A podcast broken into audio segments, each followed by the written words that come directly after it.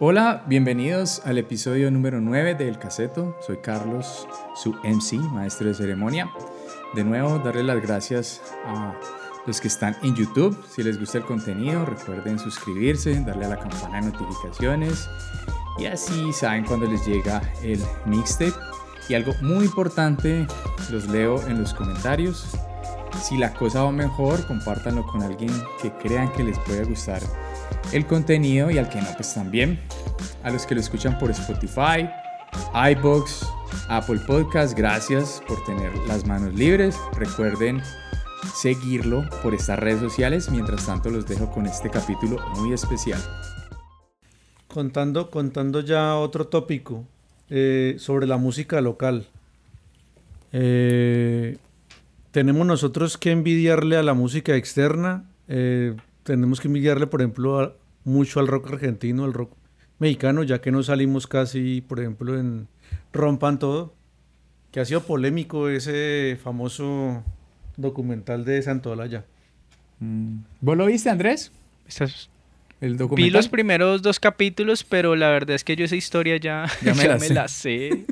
sí, y, y, entonces le perdí un poco el interés. Ya. Mm, pero la mayoría de esas, de esas historias las conozco y algunas de ellas pues gracias al, oficio de primera mano.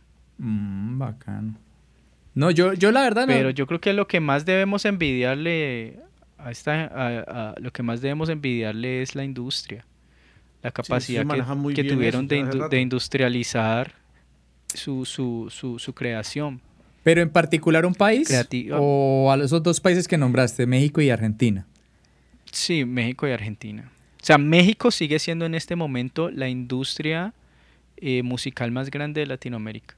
Ah, claro. Sí, y desde mucho antes, desde los 50, por su cercanía con Estados Unidos. Yo creo que es la industria cultural más grande de Latinoamérica, porque si vos te acordás, eh, o sea, allá era el actor, sacaba el disco y luego sacaba el libro o, sea, era, como, o sea, todo completo. Tenías como todo el, engranaje de la industria cultural allí y, mm. la gente que, y la gente que conocía al actor y la música, pues obviamente iba a querer comprar el libro del actor o la biografía o lo que sea. Todo iba enganchado. Entonces, enganchado. Y, pues la industria de cinematográfica em, mexicana yo creo que fue la que impulsó todo lo demás.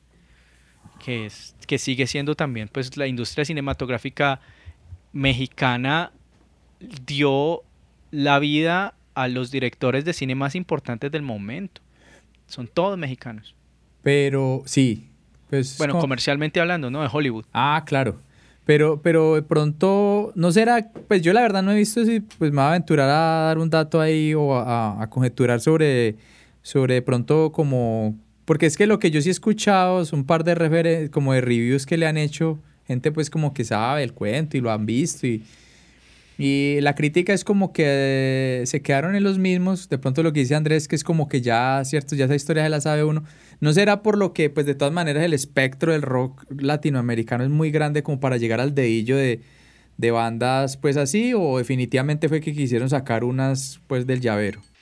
Pues fíjate que por ejemplo me contaron que no mencionaban a Robbie Draco Rosa, pero también tiene mucho que ver con, con que estamos hablando de estas dos industrias y los artistas que no tuvieron tanto peso en la industria argentina y en la industria mexicana son los que realmente no son mencionados, porque Droby Raco Rosa tiene un impacto enorme en Estados Unidos y tuvo un impacto enorme, por ejemplo, en Colombia, un personaje que llenaba estadios, o en, Chile, en, en, en, otras, en otros lugares, en México nunca pegó. Por ejemplo, a mí me parece que de los mejores álbumes que, hay de rock que está en español es El Vagabundo. Es increíble. Muy buena. ¿Vagabundo de qué año es? Bueno, el 96, 97 tal vez.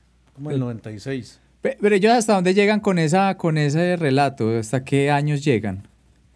La gente no sé cómo hasta, ya hasta ahorita, ¿no? Si ya hablan de bomba estéreo y todo, ¿no? Ah, bomba estéreo. entonces eh, ¿Cómo es que se llama esta otra banda? Eh, eh, este grupo que de, de reggaetón. eh, Ah, calle 13. Res- Calle 13.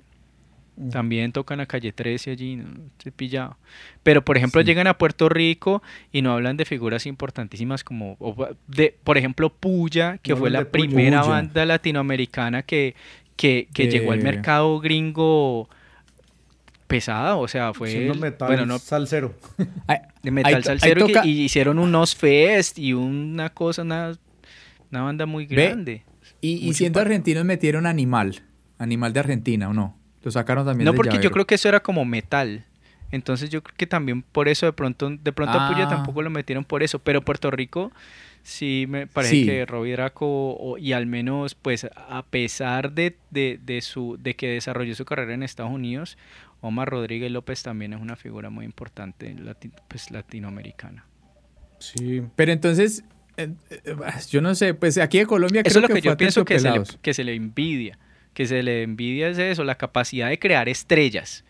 Eso es lo que nosotros nunca pudimos hacer. O sea, nosotros acá tenemos estrellas, pero son todas estrellas de- tropicales. Música tropical y de resto, o sea, por mucho que amemos a los aterciopelados y que tengan un reconocimiento mundial, los aterciopelados no van a llenar un estadio como lo hace Silvestre Dangond. No, En. Colombia, ¿cierto? Porque la industria aquí Sí. está enfocada es a la música tropical, como vos decís. Pero, sí, pero, desde, pero- desde los 2000, ¿no? Porque antes Yo- hubo un boom gigante en los 90, de hecho Superlito alcanzó a agarrarse esa colita. Eso, yo te iba a hablar de esa banda que de pronto tenía como esa resonancia pues ahí a nivel más local, Cali y todo ese cuento. Lo que pasa es que no será, no será, pues claro que... Lo que pasa es que dicen que ese, ese documental como que le, le alcanzó a imprimir algún tinte político a la vaina y eso también lo criticaron mucho. Está Diana Uribe, yo escuché un podcast que ella hizo alrededor Sí. de ese tema, pues ya sí es un poco más positiva, pues la señora siempre tiene como ese, esa característica tan, tan que nada, o sea, ya no critica, o sea, pues, Ella es muy es diplomática, sí. muy diplomática, la señora es súper políticamente incorrecta, entonces ella dice que no, que la dificultad de crear rock en Latinoamérica por la cuestión política. Entonces se me viene a la cabeza que de pronto el rock nunca fue como catapultado en Colombia, como que fue, haya sido como que le hayan metido con ganas. Claro que de pronto tiene que ver con otros factores. Le metieron con ganas, pero la zancadilla. Yo estoy seguro que es- fue así, te lo juro. Pero, Sí, pero es porque el rock, porque el rock de alguna manera, y eso sí no se puede desconocer esa, esa reflexión que hace Diana Uribe, que el rock va muy, en Latinoamérica va muy de la mano con la cuestión política. Uno- así uno no lo quiera ver, el rock tiene esa vaina, ¿no? Y, y, y es, es una cosa que hasta gente de otra parte hicieron cosas pues como más, rescatando más como la realidad. Por ejemplo, en Colombia no la dejaron salir nunca y el rock podía ser un arma para, para ese pueblo que quería como decir algo. Entonces de pronto por eso lo suprimieron, lo que decís vos, las zancadillas se las metieron porque el rock de alguna manera pone a la gente a pensar y, y pues mira, un tema en particular y eso es muy irónico, que lo haya hecho un man y eso parece, yo hablaba que día de ese tema, señor Matanza, por ejemplo, de este man de, de, de Manu Chao, que, con Mano Negra que hizo ese tema en los noventas y es como la realidad de Colombia y en, en toda la vida del señor Matanza, que lo haya hecho un man de afuera, ¿cierto? Y esas cosas, y pues el man pudo sacar eso y la gente lo puede escuchar porque el man no está supeditado pues, a la industria local, pero, pero la vaina es esa. Y Mano Negra dice- ya era una banda, o sea, Mano Negra fue una banda de un impacto global impresionante, Brutal. increíble. brutal. Mano Negra Entonces- fue una banda que tuvo un impacto internacional muy grande. Entonces, Colombia Mano siempre Negra si hubieran mantuvo- sido hijos de hijos de The Clash. Sí, y son tal cual hijos de The Clash, pero ellos pues como que se abrieron mucho más, ¿no? Porque The Clash solamente cantó en, en inglés, mientras que Mano Negra cantaba en inglés y llegaba al mercado inglés y llegaba al mercado gringo y cantaba en francés, y llegaba al mercado español. francés y cantaba en español. Entonces Sí. ellos supieron abarcarlo casi todo, ¿no? En, en, en árabe, tienen canciones en unos idiomas rarísimos. Y la música es rarísima, o sea, tienen también folclore de países que uno ni idea. Sí, es música de pronto al, al rock colombiano le pusieron la pata encima y no lo dejaron salir nunca, que fuera un fenómeno en el país, porque aquí hay, aquí hay muchísimo talento. muchísimo. Y hubo la posibilidad porque Rock al Parque fue una vitrina increíble, o sea, yo llegué a ver, yo, yo, yo llegué a ir a Rock al Parque por ver bandas nacionales. Imagínate, pero eran bandas que vos nunca ibas a escuchar en la radio, ni que, ni que nunca ibas a encontrar un disco en una tienda, ni, ni, ni nada, o sea, no, siempre, ellas, el único lugar que tenían para, para, para desarrollarse era Rock al Parque y era un festival cada año. Sí. El cuento de los festivales empezó a, a, retoñar mucho después de Rock al Parque y después del año 2000 para acá, ¿no?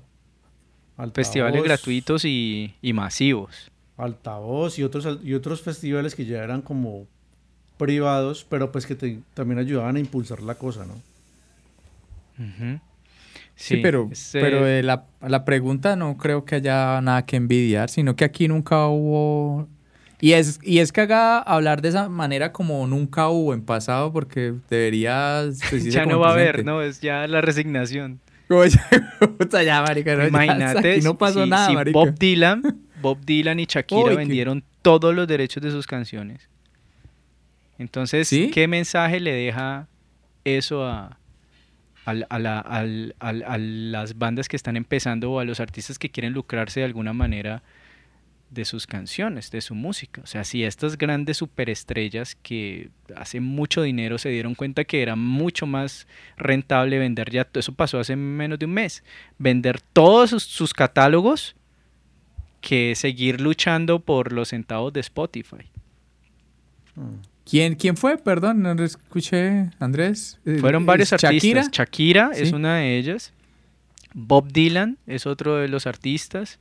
Está ah, eh, Neil Young, Fleetwood Mac, eh, mucha gente muy reconocida.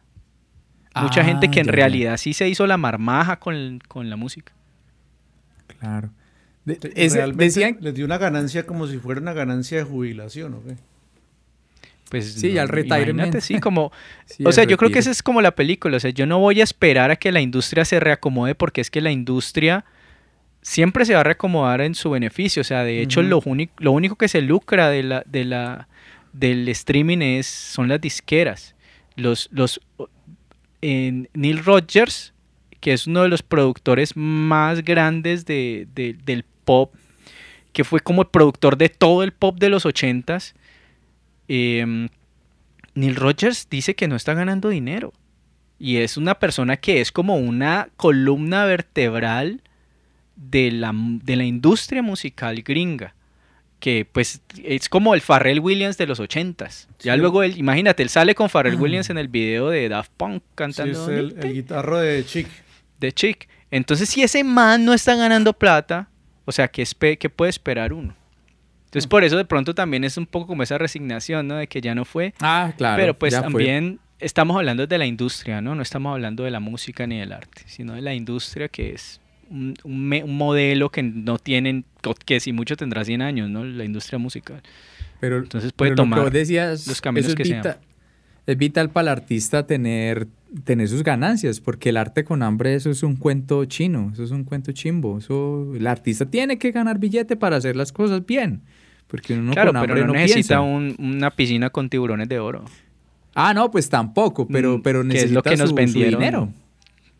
Que, lo que nos vendieron de hacerla, ¿no? Hacerla es eso, es salir de la casa en limosina y, viajar en el avión de Maluma y, llegar al hotel cinco estrellas y si no, si no estás viviendo eso, entonces no la estás haciendo. No, sos nada. Pero, pero eh, sí, y eso se escucha mucho, mucho, mucho artista que, que se, pues como su, su, chequera se ha visto golpeada por eso, por, por la dinámica moderna de, de, la industria musical, que no se reacomodó, como que no reinventó sus vainas cuando tuvo que hacerlo.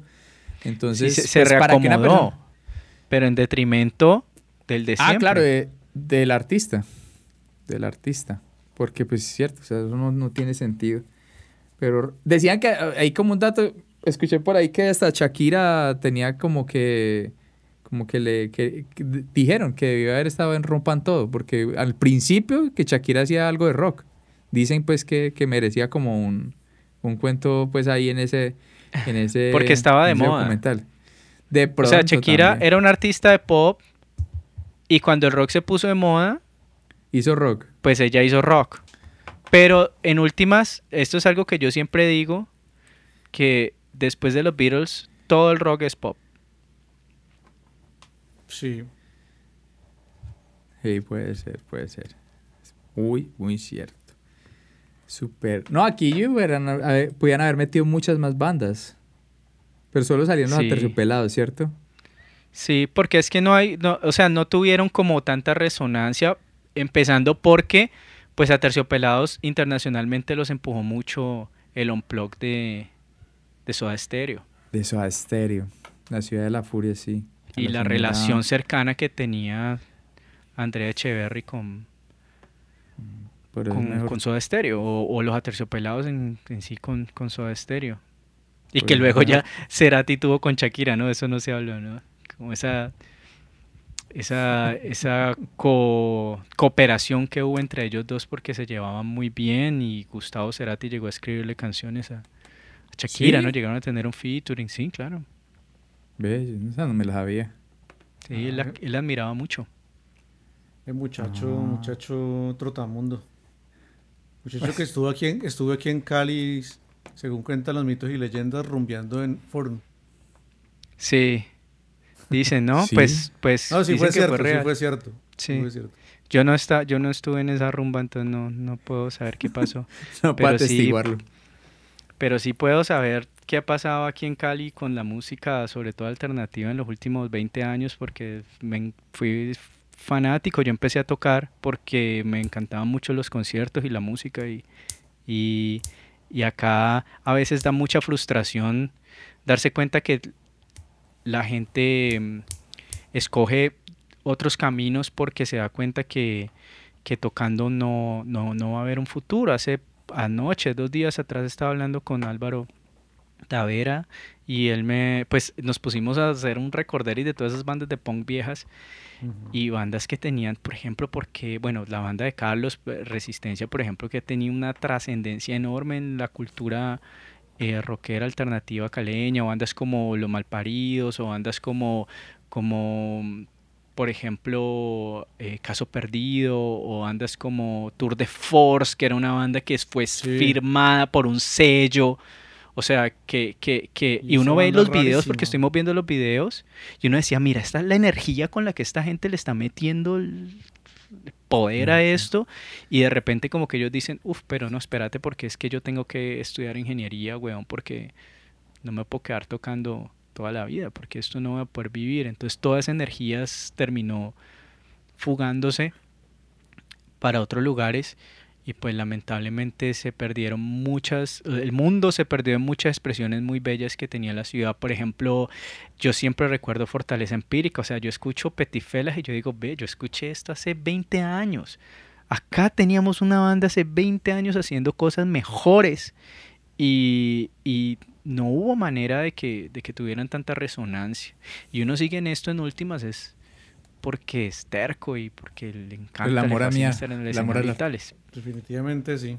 Porque a uno le gusta. güey. Ve, ve, Porque pero uno es un terco. Sí. ¿Y, y a- a- hay algún factor en particular que, digamos, diferencie a- al rock? Pues pongámosle ese rock caleño o la movida de la música pues alternativa, ¿cierto? Entra punk, todo eso, todas esas bandas, metal, todo eso de, de otras ciudades. ¿O será pues que todas en ese sentido pues podría decirse que son como, digamos, la gente de Bogotá, de Medellín, de las grandes, pues que tienen como una similitud o, o de pronto Cali sí tiene un toquecito toquecito allí que de pronto diga uno, uff, es que esa es otra cosa de lo que decís de la industria paisa. Por ejemplo, en este momento J Balvin y Carol G son los artistas más reconocidos mundialmente de la música urbana y vienen de Medellín. Y. Medellín siempre tuvo la industria del disco, toda la vida. O sea, la cumbia es famosa en el mundo gracias a la industria paisa. Entonces imagínate que hasta en lo alternativo ellos supieron posicionar sus bandas y vos estás diciendo banda grande de Medellín. En cambio, ¿qué banda grande aquí? Bueno, tenemos Superlitio, Cronos, eh, estas bandas pues que tienen cierto reconocimiento, pero pero, pero también ha habido como una especie de, de, de, recelo de aceptar nuestros propios, em, de priorizar nuestros propios intereses, de, de aceptar, de acoger, de abrazar nuestras propias expresiones. También no todo pues es la mano negra exterior, ¿no? Que empuja, sino que acá adentro también, ha habido un poco de, de, yo diría que es como de timidez, de inseguridad. Pero, ¿qué es la diferencia? Mm, no sé, ¿qué dice Pata? Que de pronto haya algún factor Cali? no sé, será que es plano Cali o algo, algo tiene que tener Cali o de pronto que, que Cali no, no, tenga como ese, ese spotlight ahí, como esa, ese foco y entonces se puedan hacer cosas más libres, ¿no será? Porque es que en algún momento Medellín fue que es que la capital rock era de Colombia y de pronto Bogotá pues por lo cosmopolita, por lo grande. Entonces de pronto Cali, uno escucha cosas muy buenas de Cali y de pronto es porque, no sé, no sé, habrá como esa presión. O sea, quiero saber si de pronto hay algo que ustedes dentro de la música que han hecho digan, eh, esto es como algo muy caleño y que uno tiene como que, algo que distinga a Cali eh, y a, la, a la música que se hace en Cali, por lo menos alternativa que sea diferente a lo de las otras ciudades. Lo que puedo notar de eso es que generalmente las bandas que se generan en Cali se parecen a bandas que salen de ciertos lugares del mundo que tienen características parecidas como el calor y, y no tener que cubrirse todo el tiempo pues así con una chaqueta. Entonces, mm. las bandas punqueras se parecen un poco a las bandas de Los Ángeles y o, o a bandas que han salido, por ejemplo, de metal que han salido, por ejemplo, de la Florida. Tienen esa similitud parecida. O sea, aquí, aquí hay mucho trash y mucho death metal, como en la Florida. Más que, más que black metal. Y, y mucho punky son como dos divididos, entre unos más radicales o eh, contestatarios y unos que son más playeros. Aquí hubo mucho boom también de, de bandas de neopunk y de skate punk en, el 90 y después de los, del año 2000. En eso se puede notar un poquito la cosa que hay. Lo que sí me sorprende es que nunca en Cali, siendo ciudad salsera, hubiera habido una banda como Puya.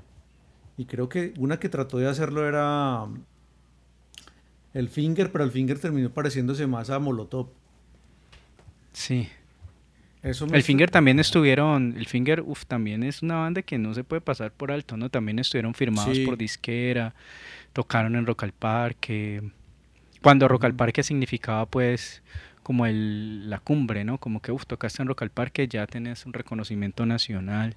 El Finger era una gran banda. Creo que siguen tocando, ¿no? Pero pues obviamente ya como una situación más nostálgica. Sí, no, no yo no lo volví a escuchar a, ni a Host ni a estos otros weón. No los volvió a pillar. No sé en qué estarán los manes ahorita.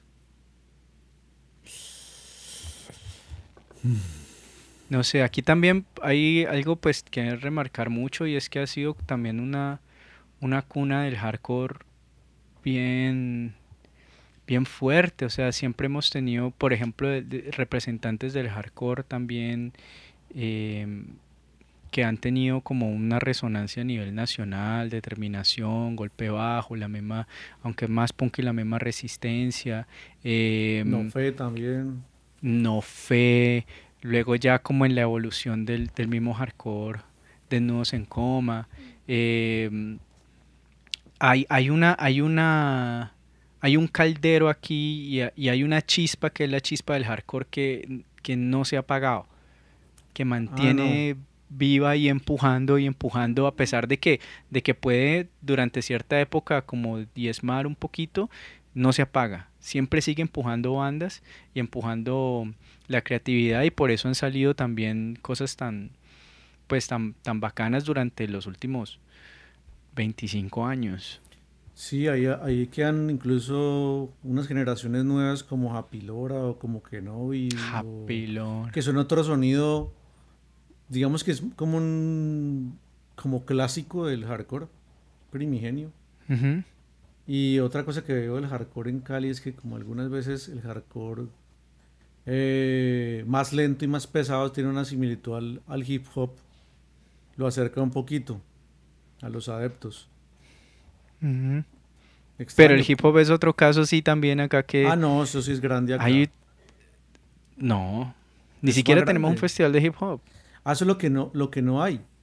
Festival, pero que si hay gente al piso, sí la hay. Haciendo, sí.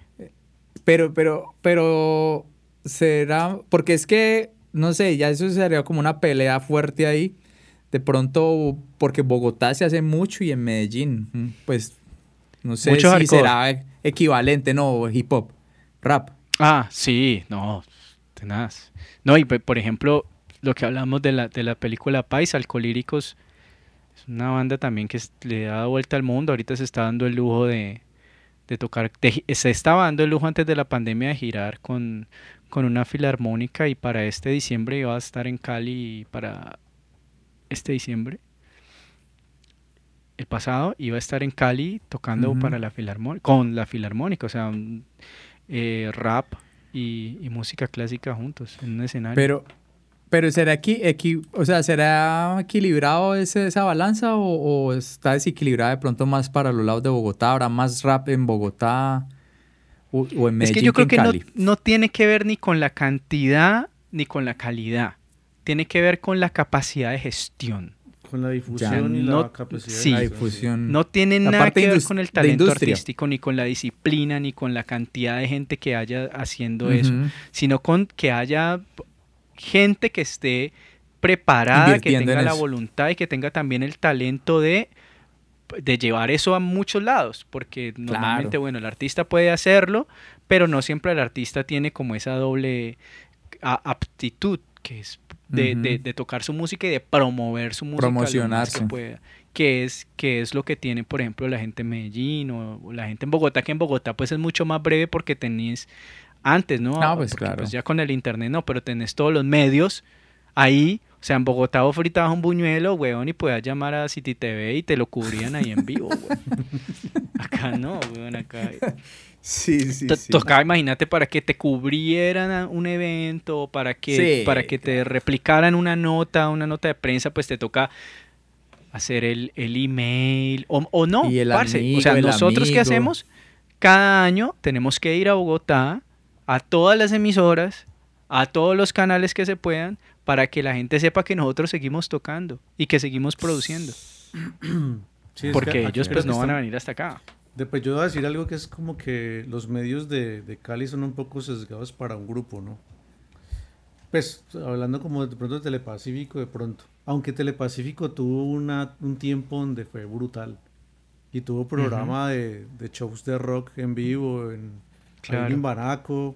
Y otro aporte que teníamos era de, de Uni, Univalle TV. UETV con Loop, ¿te acuerdas? Sí, con Loop. Ah. Se hacían unos toques bacanísimos allá en Univalle. Era una chimba, ese tiempo fue muy bacano. Yo me acuerdo mucho, y, los espacios radiales también, pues lo sabía, ¿no? Con Kini.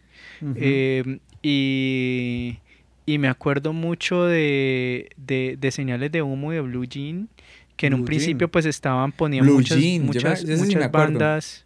Sí, ponían bandas extranjeras, pero luego empezaron a poner bandas locales. Y tocando en em vivo y todo.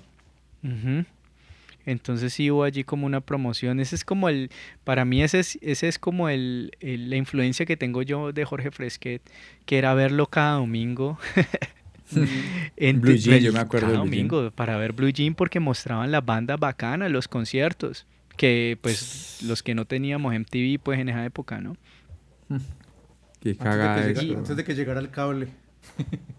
Antes de que llegara la perubólica. Oiga, pues sí. De todas maneras, entonces, ese tema yo creo que tiene más tela de cortar, me parece a mí, no sé. Ya creería yo pues que, me parece si Andrés está de acuerdo y Carlos de pronto otra entrega de estas, para que le, cortemos acá y no vamos a dar como cosas en el tintero, sino como para la próxima, pues si se puede, ¿no? Si no. Sí, podemos, hacer, ahí podemos hacer una reunión, pienso de pronto hacer una reunión diferente eh, con varias personas, pero ya en un lugar, digamos, si podemos hacerlo donde Julián, pues estamos más abiertos, yo puedo tirar cables y manejamos la bioseguridad por cable de micrófono. Sí, bacano, porque es que creo yo que este es el meollo de, de, de, de, la discusión de hoy. O sea, a mí me parece pues muy bacano eso. O sea, y entonces quedó como para el final. Vamos a hablar de peleas y después, ¿cierto? Pero este tema me parece a mí que es como más, más cuajado, tiene como más carne, tiene más, ¿cierto? Es, es, y es algo que los involucra a ustedes dos, entonces me parece muy bacano darle un despliegue mayor y como con más detalle y de pronto escuchar la experiencia de otras personas alrededor de eso, de pronto ustedes ya se acuerdan de otros datos, entonces así como que se nutre más la discusión, ¿sí me entiende? Como para, para tener eso, porque el tema me parece súper importante. Me encanta la ciudad y en particular el rock y la escena del rock se veía muy diferente allá que en un, en un pueblo frío, pues en Pereira otro paseo, yo estaba en la escena de Pereira y no sé, entonces en ese sentido me parece muy bacano que lo volviéramos a hacer y mm. pues les doy las gracias por haber estado acá, Andrés, por haber sacado el tiempo. con mucho gusto. Carlos, de verdad que aprecio mucho eso y me parece muy interesante lo que ustedes hablaron hoy, lo que hablamos hoy acá. No sé qué otra cosita quieran decir ahí, pues como para rematar. Eh, sigan a mi banda en las redes Rala Culebra, arroba Rala Culebra. Es el proyecto colectivo que tengo con grandes músicos de la ciudad y arroba Aeropirata, mi proyecto personal. Eh, para que me, me, me regalen ahí un, un, un, un mísero like. Mm. Ahí se pueden en Spotify, en todas las redes. colocar los likes ahí en YouTube si a alguien le interesa. Bueno, si alguien no sabe, el proyecto es la banda Resistencia. Eh, pues desde el 98 estoy tocando con ellos y volvimos a reactivarnos como en el 2014 ya nosotros cuchos tocando canciones de gente muy joven. Pero nos gusta tocarlo. bacano, bacano. Bueno, entonces cortamos.